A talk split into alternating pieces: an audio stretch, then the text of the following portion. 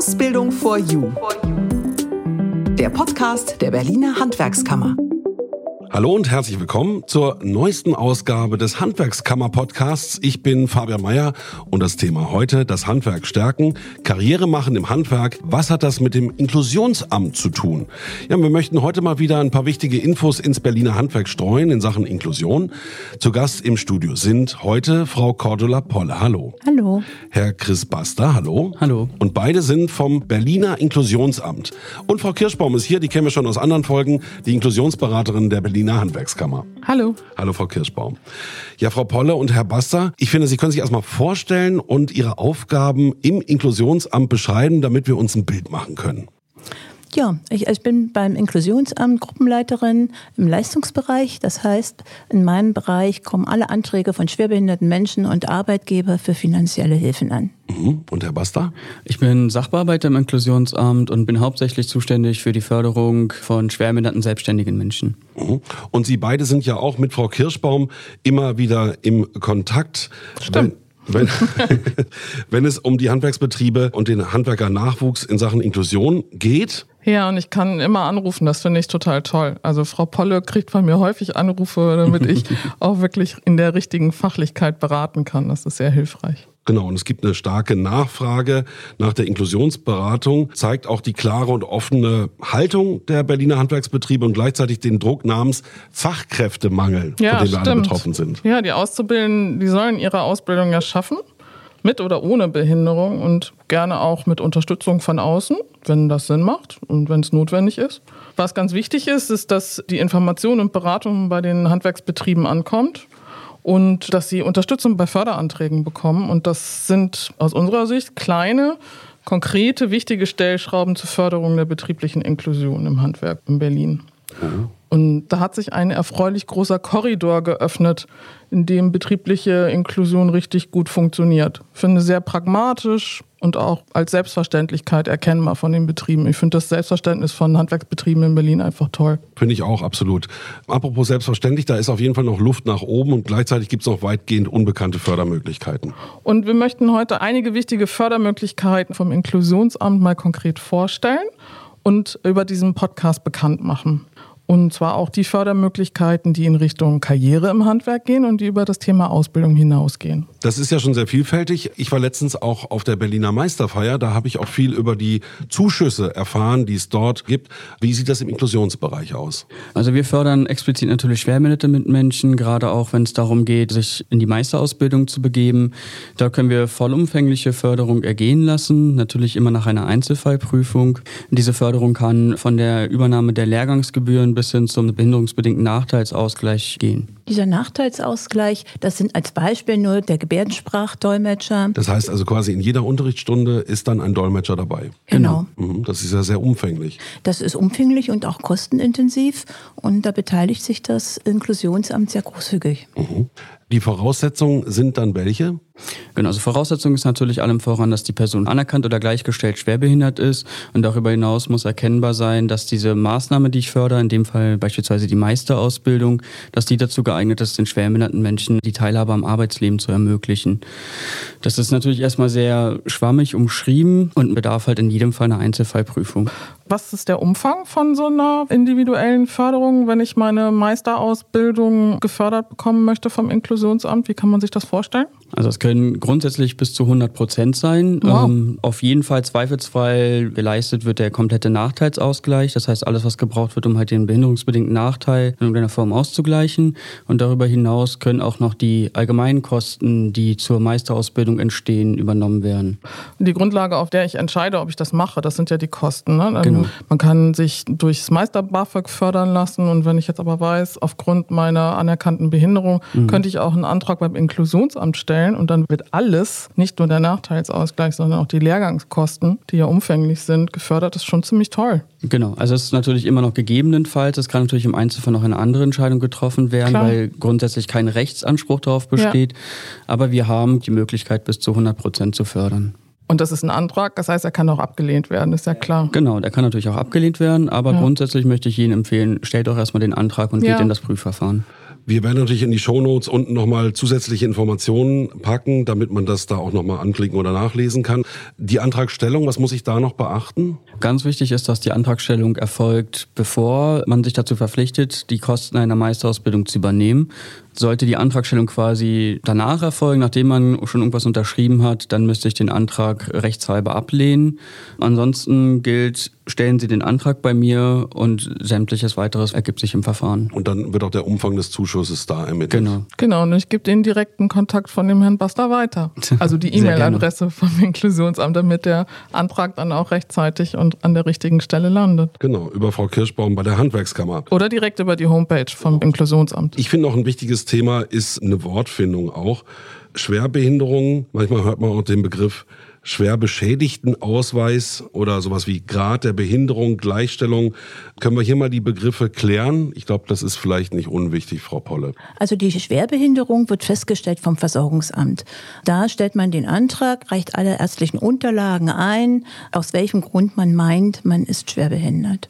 Das Versorgungsamt stellt dann den Grad der Behinderung fest. Der kann, wenn man schwerbehindert ist, zwischen 50 bis 100 sein, immer so in Zehner-Schritten. Aber es werden auch Feststellungen gemacht, 20, 30. Also immer nur Zehner-Schritte, es gibt nicht 31 oder 35. Wer in diesem Bereich ist, der kann eine Gleichstellung bei der Agentur für Arbeit beantragen. Mit dieser Gleichstellung ist wichtig, dass man eben Fördermöglichkeiten in Anspruch nehmen kann. Was hat man eigentlich davon, wenn man einen Schwerbehindertenausweis hat? Kann man jetzt genauso fragen. Abgesehen von verbilligten Eintritt beim Museum. Im Arbeitsleben hat man den großen Vorteil, dass man den Kündigungsschutz hat und man hat fünf Tage Sonderurlaub. Das kam nicht Gleichgestellte. Gleichgestellte haben den Kündigungsschutz, aber nicht den Sonderurlaub. Aber sie können alle Fördermöglichkeiten, zum Beispiel des Inklusionsamtes, in Anspruch nehmen. Und da kann man dann eben den Leuten nur raten, stellt dann auch einen Gleichstellungsantrag. Mhm, bei der Agentur für Arbeit, genau. Ja. Also Versorgungsamt, Agentur für Arbeit und so weiter, das sind die Stellen, die man dadurch laufen muss. Gut, ich glaube, Menschen mit Behinderung wissen viele Sachen davon schon, aber andere eben noch nicht und deswegen sprechen wir heute auch. Ja, und Schwerbehinderung ist halt ein großer Begriff und überhaupt Behinderung. Jede zehnte Person in Berlin hat eine anerkannte Schwerbehinderung. Die von der Gesamtbevölkerung. Im Land Berlin, genau. Das ja. ist eine große Zahl. Die wenigsten sind von Geburt an schwerbehindert und auch nicht die klassischen Sachen, blind, Bein ab, was immer so im Allgemeinen als Bild. Rollstuhl. Man sieht immer den Behinderten, der nicht laufen kann, Ja. als solches. Behinderung ist aber auch derjenige, der einen Herzinfarkt hatte oder einen Diabetiker oder die Krebserkrankung. Rheuma. Schlaganfall, psychische Erkrankungen auch. Psychische Ja, Erkrankungen. Eindeutig. Ja, werden auch immer mehr ne, in letzter Ja. Zeit. Zumindest mehr, die diagnostiziert werden. Ja, und es ist eine persönliche Entscheidung, einen Schwerbehindertenausweis zu beantragen. Das muss ja eine Person nicht tun. Und es ist auch eine persönliche Entscheidung, den Schwerbehindertenausweis dann vorzuzeigen. Ne? Also ich kann damit dann die Nachteilsausgleiche, die mir zustehen, in Anspruch nehmen. Ich kann aber auch eine Schwerbehinderung nicht benennen. Das geht auch. Es ist eine persönliche Entscheidung, auch natürlich diese Anträge zu stellen. Genau, also man muss auch nicht dem Arbeitgeber, wenn man jetzt im Arbeitsleben ist, sofort sagen, man ist nun schwerbehindert als solches.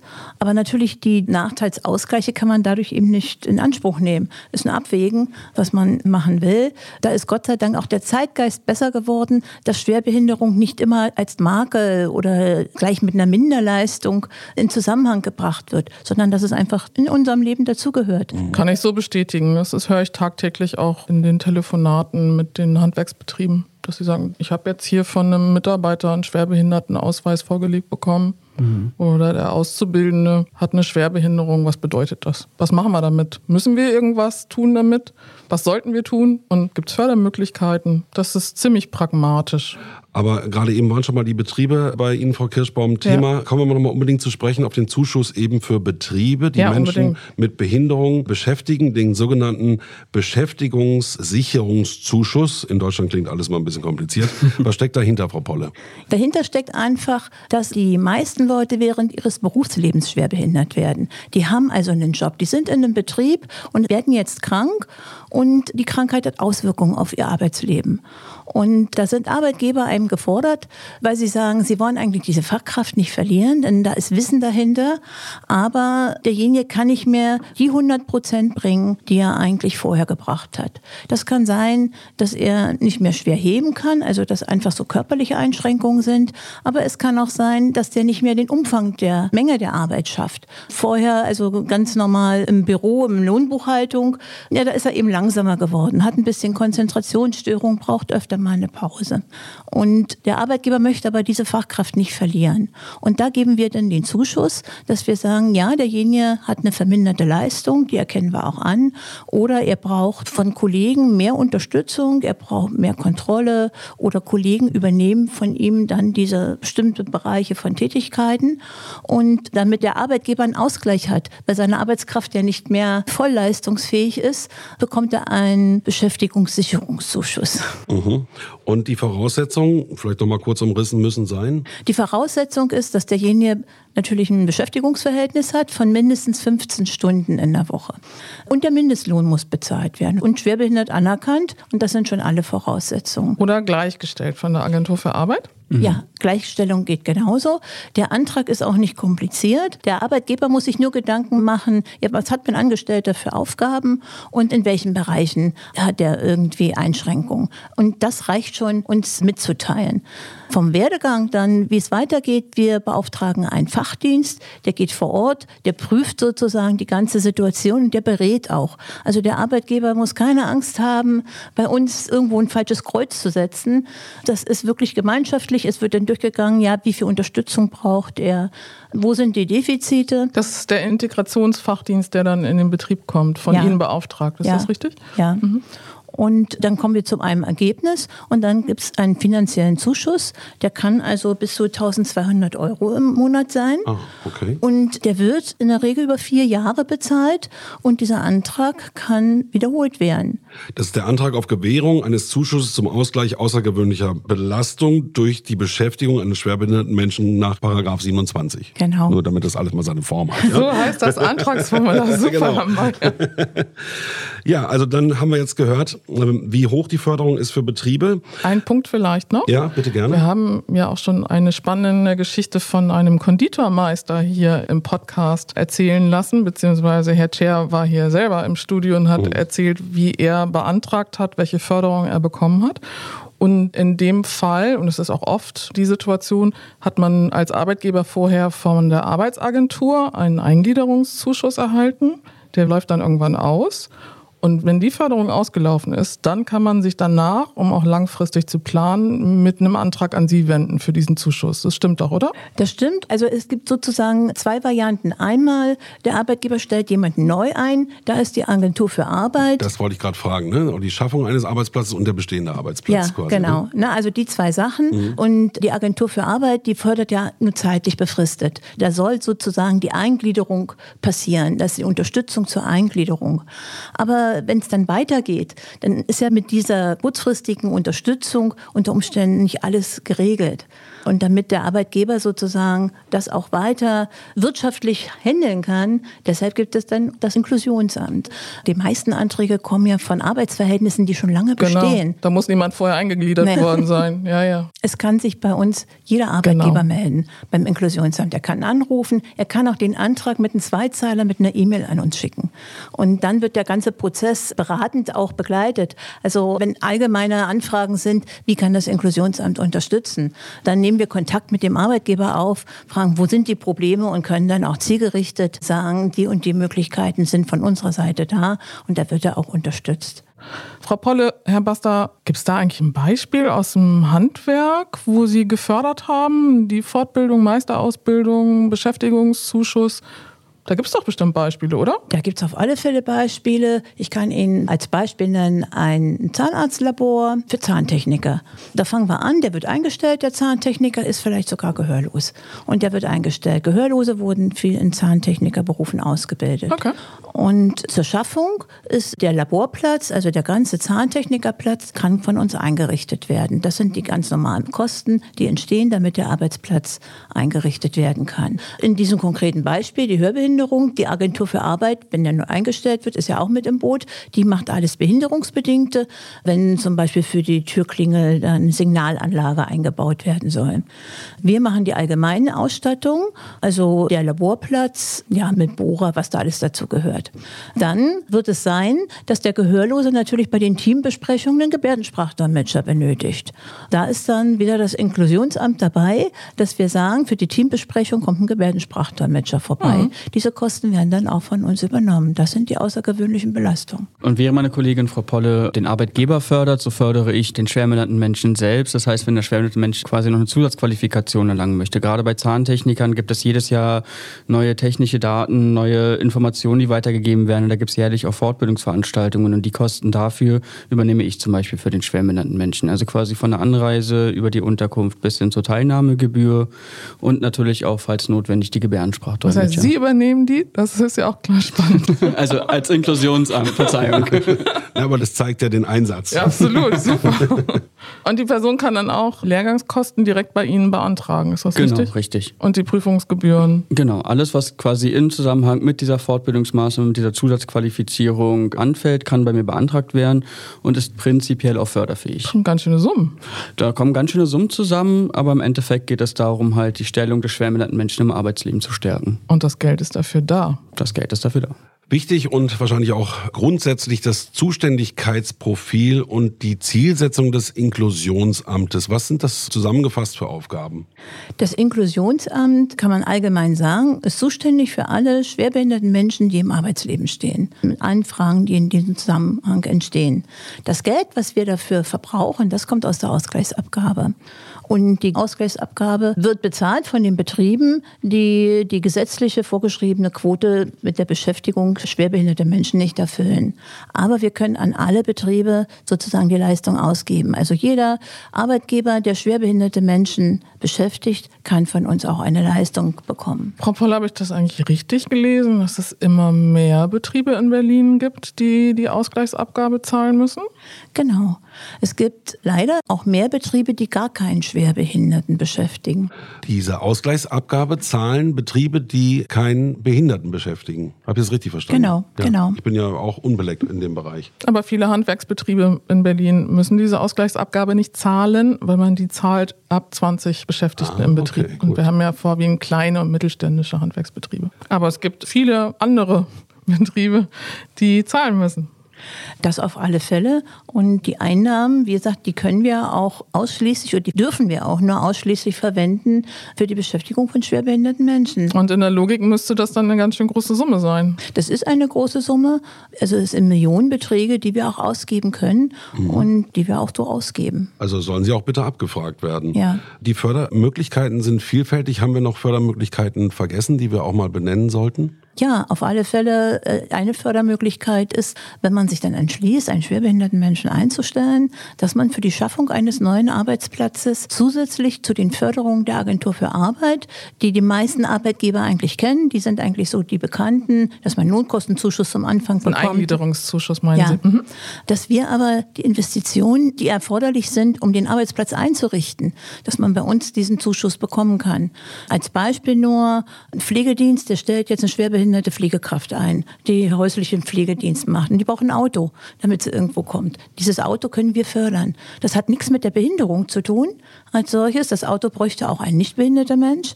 Aber wir fördern diese Einrichtung des neuen Arbeitsplatzes. Und ein Handwerksbeispiel wäre, ein Handwerksbetrieb stellt jemanden im Büro ein und die Person hat eine Schwerbehinderung und der Arbeitsplatz muss erstmal geschaffen werden. Da würde dann dazugehören der Schreibtisch, der PC, ja. die Software, mhm. Drucker, was also so ein normaler Büroarbeitsplatz betrifft. Also konkrete Beispiele finde ich immer ganz gut. Wir haben jetzt auch viel gesprochen über den Arbeitgeber und den Arbeitnehmer. Wir haben aber noch den Selbstständigen vergessen.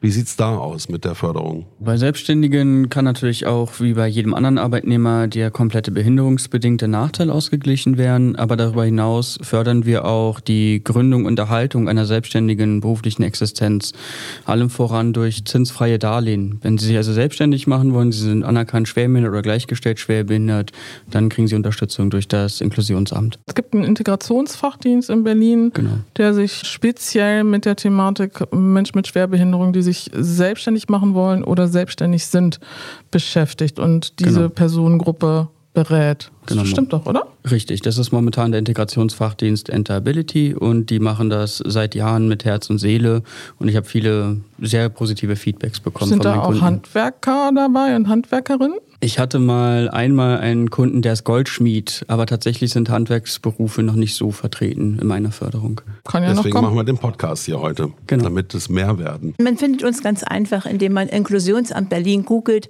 und dann kommt man auf unsere Webseite. Da sind alle Ansprechpartner dann auch zu finden. Perfekt. Und natürlich über Frau Kirschbaum und die Handwerkskammer alle weiteren Informationen. Genau, die Antragsformulare gibt es auch direkt bei Ihnen auf der Homepage. Das ist auch schon mal super. Ja, alle Antragsformulare, Ansprechpartner.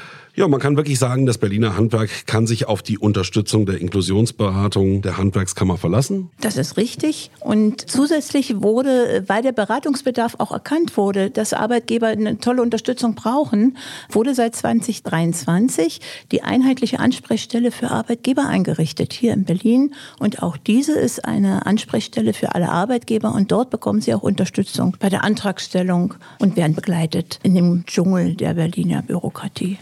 Wir arbeiten sehr eng mit der Handwerkskammer zusammen und ich kann auch nur allen empfehlen, diese Beratung von Frau Kirschbaum in Anspruch zu nehmen, weil da wirklich eine sehr kompetente und ausführliche Beratung ist in allen möglichen Bereichen. Wie immer unten in den Shownotes noch weitere Informationen. Ja, das sind natürlich manchmal so ein bisschen sperrige Sachen, eben Formulare und solche Sachen, aber deswegen muss man drüber sprechen, dass man mehr drüber weiß und dass man das auch weitergeben kann. Also wenn Sie diesen Podcast gehört haben, auch gerne weiterempfehlen. Ich bedanke mich bei allen heute im Studio. Frau Polle, Herr Basta, Frau Kirschbaum. Ja, vielen Dank, dass Sie heute hier waren. Vielen Dank für die Einladung. Bis Vielen zum nächsten Mal. Ja, super. Und wie immer an der Stelle noch die weiteren Hinweise der Handwerkskammer. Handwerk kompakt. In der Azubi Akademie startet bald der Workshop Fachenglisch im Handwerk. In lockerer Atmosphäre können Auszubildende ihr Fachenglisch verbessern, englische Fachbegriffe üben und Kundengespräche auf Englisch proben. Start ist am 19. September. Ganz einfach buchbar auf www.azubiakademie.berlin. Unsere internationale Mobilitätsberatung organisiert im Herbst verschiedene Austauschprojekte für Auszubildende. Freie Plätze gibt es für Konditorei-Auszubildende im Projekt Berlin-Versailles. Im Oktober treffen zehn Berliner Auszubildende aus den Gewerken Bäckerei und Konditorei zehn französische Auszubildende aus Versailles. Französischkenntnisse sind nicht erforderlich. Bei Interesse einfach eine E-Mail an mobil.hwk-berlin.de oder WhatsApp an 0171 93 50 980 schreiben. Wollen Sie immer aktuell aus dem Berliner Handwerk informiert sein? Dann abonnieren Sie den Newsletter der Handwerkskammer oder folgen uns auf unseren Social-Media-Kanälen. Alle Hinweise hierzu erhalten Sie auf www.hwk-berlin.de. Ausbildung for You. Der Podcast der Berliner Handwerkskammer. Wenn Sie sich informieren wollen, dann besuchen Sie doch mal die Website der Handwerkskammer www.hwk-berlin.de.